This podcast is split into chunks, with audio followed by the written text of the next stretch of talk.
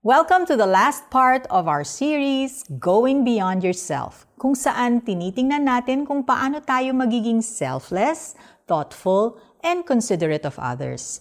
Lalo na sa panahon ngayon kung saan marami ang gumagamit ng social media. Maging mahinahon. Dati, marami tayong experiences sa kalsada, school, commute, at workplace na talagang nakakagalit.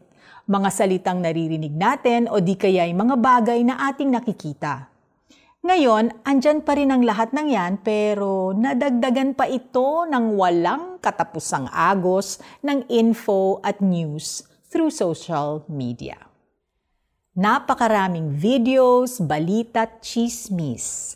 Kaya napakadaling tumaas ng mga emosyon, lalo na pagdating sa usapang religion at politics. As believers, paano ba natin ina-navigate ang changes na ito in how we communicate and interact with people? Natural lamang na magalit, lalo na sa mga bagay na offensive din kay Lord, like injustice, crime, at abuse. Pero dapat na mag-ingat tayo sa ating tendency to be foolish kapag galit tayo.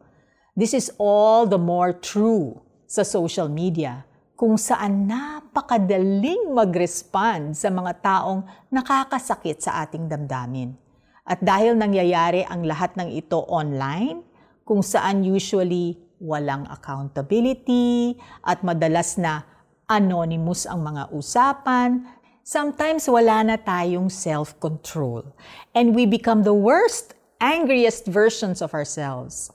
Ito yung warning ni Paul about anger being the devil's foothold.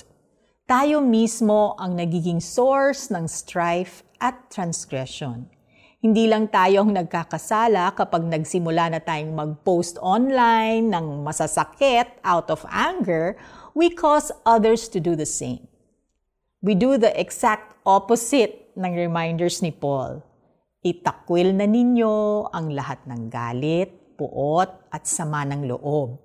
Iwasan na ninyo ang panlalait at malaswang pananalita. Huminga ng malalim. And remember, be slow to anger.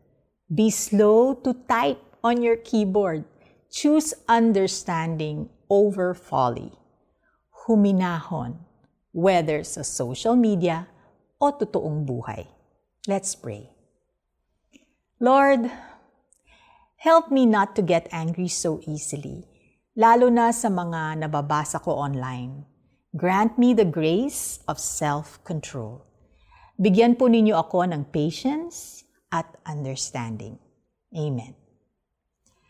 How do we apply this? Next time you go online, be aware of your behavior. Do you remain respectful sa arguments? Do you lose control kapag masasakit na ang salitang natatanggap mo? By God's grace, exercise self-control. Kung magagalit man kayo, iwasan ninyo ang kayo'y magkasala. Ephesians four twenty-six. Thank you for joining us these past three days for our series on Going Beyond Yourself.